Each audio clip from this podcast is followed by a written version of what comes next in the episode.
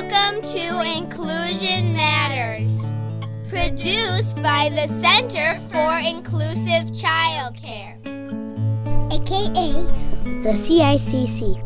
We're located at inclusivechildcare.org. Welcome to Inclusion Matters, a podcast of the Center for Inclusive Childcare. I'm here today with Priscilla Weigel, our inclusion consultant, and I'm Cindy Croft, director of the Center for Inclusive Childcare. Welcome, Priscilla. Hi, Cindy. Good to be here. Good to have you, and so glad to be uh, doing this podcast today. We have kind of an exciting topic, something we've been talking about, and um, hopefully it will also be something of interest to the people out there listening. Mm-hmm. We hope so. And so we're kind of going around, maybe about this a little bit roundabout, but we're going to talk today about uh, teachers and early childhood educators and kind of the way they perceive the activities they're planning in their rooms and uh, the sorts of creativity that they uh, want to come up with and, and that they want to present with children. And then the way children maybe respond to that, sometimes mm-hmm. positively, sometimes negatively. Mm-hmm. And maybe kind of seeing whether or not that's developmentally appropriate practice in their response or maybe sometimes if accommodations need to be made for children with different kinds of learning styles, not mm-hmm. even necessarily children with disabilities. And so I'm going to let you kind of take off with this with a story that you have. Okay. Um, it's an example of a little boy who is in a preschool classroom that I think there are about maybe 18 to 20 kids in the classroom. And typically, and this was a consultation that um, I've been doing kind of over the past few months here.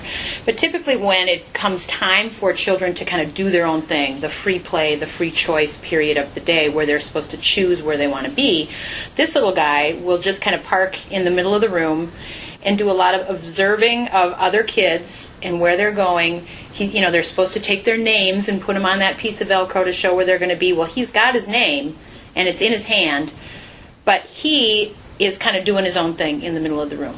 And never really ventures into he might go kind of wander and start at one area and maybe do a few things but then goes back to that middle of the room. And the whole time he's there he's he's doing something. I mean he's either dancing around or he's um, telling the other kids how they're supposed to be playing with the activities that are at the different centers, or he's reminding the other children of which centers are not open today, that type of thing.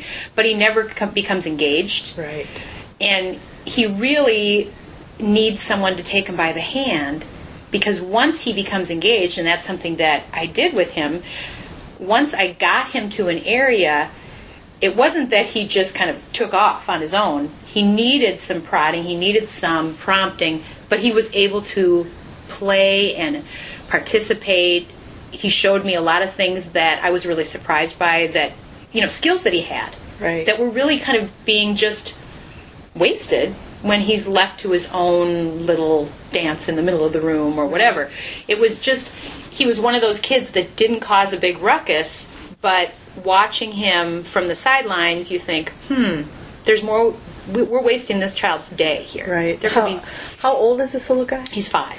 Five. Wow. Yeah. So he's moving on to elementary school in the fall, and with what kind of skills? Exactly. When he's got 18 peers here to really be practicing with, and and it's amazing to see that when you think about what what precious time this is for children. Uh-huh. And when we just kind of leave them be, that's great for some kids. They take it and they run. Right. But there are many children who don't know what to do next. So, do you think that uh, as teachers or as educators, early educators, sometimes we're just not seeing that little guy in the middle of the room? I think sometimes, sometimes that's hard to imagine that that can be, but I think a lot of times we're so busy, there's so much going on, that maybe the child who has challenging behavior would be taking up time for us prior, you know, to really noticing this little guy who's really not causing any problems at all.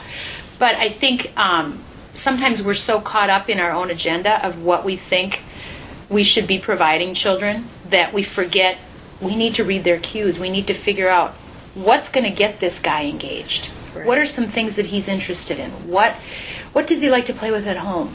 You know, things that we don't know. All we have to do is ask. If he's not going to tell us, that's our first, you know, we'll always just try to start a conversation with the child and find out where they're coming from as far as what's fun and what's exciting and that sort of thing. But if we don't get a lot of information there, well, we've got the next best thing to that who lives with them parents, caregivers, anyone that's in the home. We can ask them for ideas too. And then we need to incorporate those things into our settings. And even if it's something we've never done before, it can be totally eye opening to, to that child and can build so many skills that wouldn't be even developing or given an opportunity. So we're not ta- we're not saying that that child may or may not have a disability of some sort. I mean, this is just a this is a, could be just a social skill that mm-hmm. he's somewhere in his development, mm-hmm. or it may be a temperament that he's maybe a little more withdrawn, mm-hmm. um, or it just could be that you know we've talked about this before that some children are more comfortable with two or three peers than Right. with 12 peers. Right, Right. And so just the fact that he's in a room full of, co- you know, all kinds of conversation and sounds makes him want to, he, he maybe is going to become more withdrawn into himself Mm-hmm, and takes, then we need, he needs that encouragement from Right. the adult to get into the action. And and I have another story of another little boy who, you know, the teacher was really concerned about being behind and, and when I went out to observe, she shared so many times, Oh, he's come so far. He's come so far and and I'm watching him and I'm thinking, he's just a kid that has that slow to warm up temperament. He's just one of those kind of like the story, Leo the late bloomer. It it really was it seemed really obvious obvious to me that he just needed opportunity. He was overwhelmed. When you looked at the dynamic of his classroom group, they were all he was in the majority because he was a boy and typically these days it seems like there's more boys than girls in every setting I go to. But they weren't just typical low key individuals. They were all strong powerful personalities. And so this little guy who is a little more petite a little more quiet just was taking his time, taking it all in. Did a lot of reassurance from the teacher, showing her his things that he built and going over and asking her, "Did you did you see what I did?" and "Oh, look what I'm doing now." And just needed that check-in with her and it's coming. You know, he, it was it was I think initially the teachers just seeing him in the scheme of things as oh compared to everybody else wow he's really behind on just those cognitive skills but when you look at it his temper- temperament was guiding him. He needed some time to warm up. He needed some time to get used to these big personalities and he needed some time to know is this teacher really going to be responsive to my needs? Can i count on her? I need her as my anchor. Right. you know and she needed to show him that. Once she showed him that consistently Right. he grabbed hold and moved ahead. So i think that we have to really look at children's learning styles and who they are as little people. They Right. don't all seem to want to be doing everything exactly the way we think they should be. Because that's our view of the world and sometimes kids have so much potential and it's just um, you know it, it's not given the opportunity to develop because they don't get an opportunity to shine in their own way Exactly. So how what it's it may look different from their point of view. It may not be the way we wanted the outcome to look, but from their point of view, it's exactly the way they wanted it to be. But again, we're not just ignoring a child because No. they seem to be a little more laid back. We're trying again to get in there and see what they need, but we're also giving them. Uh, what they seem to need at that particular Right. time, either a little more space, a little more time, a little more leeway. Mm-hmm. and support and, and taking by the hand. Some kids just need someone to say, I know this is not what you typically want to do and it's maybe too big and too scary for you, so I'm going to help you start in a little chunk. Start with a little bite and then move on into the bigger realm of things. So maybe it is looking at a classroom filled with all these busy kids, and you think, you know, that's why we always encourage people to put sensory items near the door so that children can just come in, do those sensory activities, and kind of have that slow wake up time before they bound in. Some kids bound in and just, what have you got for me today? And Right. that's, you know, it's, it's all about personality and temperament, too. And I think that if we forget that, we are doing children a disservice. Exactly. It's interesting because it, as adults, we it's very easy for us to see differences in ourselves, and then, it, but when you bring it down to kids, we often have a very hard time seeing differences in children. But it's not unusual at all for for you to go into a friend's house and for them to have a very austere home, and that's their style Right. or you to go into another home and it to be, you know, completely full of all kinds of wild and whimsical sorts of uh, things. And those are their differences in their personalities. But for children, uh, we often want them to be right in the middle of this creative art project and be touching and doing everything and putting everything on the picture. Where that if this child only wants to do the browns, it's like, oh my goodness, what's going What's that going to look like on Right. the wall when I hang it up later? Exactly. and so again, creativity, it, we have our own notion of it, but we really have to, as you're saying, take cues from these kids too. And it's this dance all the time of how do we encourage and even prod, but also support and reinforce. Mm-hmm, mm-hmm. an example even yesterday, a, a snowman project, and um, one little boy had glued a bunch of buttons on the upper part of the head of the snowman, and the teacher said, I, "What's what's going on up here?" And he said, "Well, that's his forehead." Oh my. that's And she, you know, earlier had been saying to a few of the children, "Oh, you need a button there, and you need a button there, and you need a button there." But I was so proud of her because she stopped herself because I know she was thinking a forehead. What? you know, but so he made a forehead. Then suddenly, a few of the other boys, mine's got a forehead too, and they're gluing more buttons on. I mean.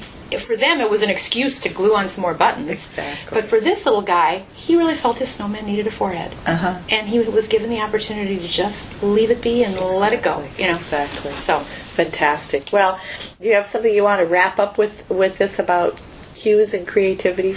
Well, I think we keep coming back to this over and over again, and pretty much every single podcast that we tape. Um, but we really need to be in tune to kids. We have Yeah. to watch and listen and and not just push them ahead, but walk beside them and say, "Where are you gonna Where are you gonna go with this? And how do you want to approach this?" And watch that in all the children that we care for, which is hard because there's a lot of kids that are in your group. If you're, you know, caring for young children, that's just a given today. But you really have to take the time to say, do I know this child? And it was a teacher I was meeting with just recently that we were both in tears because I was so proud of her when she said, I feel like I don't know this little boy. Yeah. And it bothered her. And I was so proud of that moment of her coming to that realization that I need to know who he is before I can even figure out Exactly. what he needs. I need to know what's going on there. So, Exactly. Great. Thank you.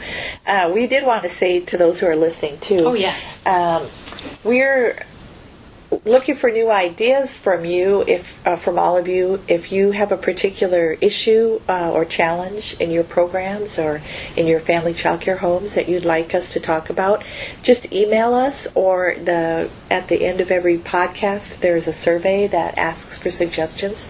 Just send that off to us, and, and we would love to get your ideas and, and to do some further talking about some of the things that really resonate with you. So we're really looking looking for that. So thanks again. Oh, go ahead. Well, I know that in the past we've maybe only had um, one time where we had Pat Police from Fraser Child and Family Center as a guest, but we're looking forward to our next podcast having more guests and more. Yes. So other suggestions would be very appreciated. Yeah. So Appreciate thank it. you once again, Priscilla, and thank all of you for listening.